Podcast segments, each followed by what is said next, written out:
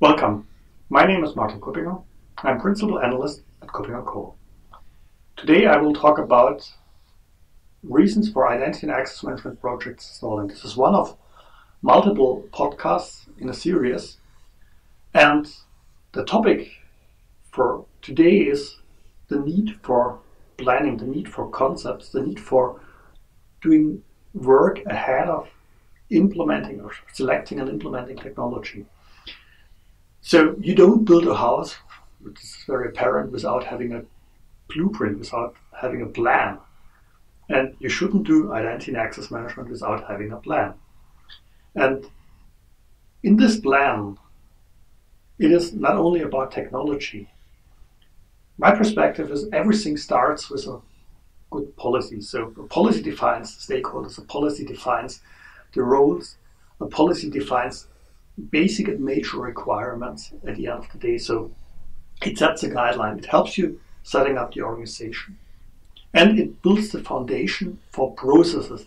And processes, from my experience, are that part of work which is most frequently missed in IAM projects. So I far, far, far too seldom find organizations which have a well-defined, well-documented set of IAM processes for all the relevant areas. And this is way more than joiner, mover, leaver in the lifecycle management. This is about application onboarding. This is about maintenance of entitlements. This is about standard processes for approvals and many more. This is about processes for access management, for IGA, for PAM. And depending on what your scope is, um, you need don't need to do all the process, but you should do the process for what is in your scope and define them. Define them in a tool, describe them well.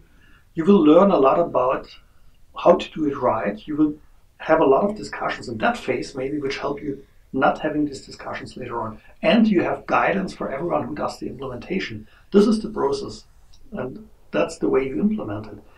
Uh, don't end up with a scenario where someone then starts implementing and you, later on the people say, but that's not the way we work. Then you did something fundamentally wrong. Plan first, and processes, policies, organizations are essential aspects of that planning.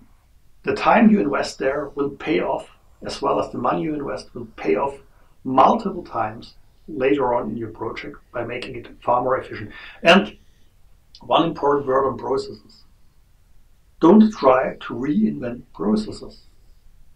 The processes are pretty much the same for most organizations. You hire people, people leave, people change their jobs, etc. There is there are some variants in these processes, but best you build on a set of best practice processes instead of reinventing everything everything from scratch. So invest the time, invest the money in well thought out planning this will save you a lot of time and a lot of money afterwards. Thank you for listening to me.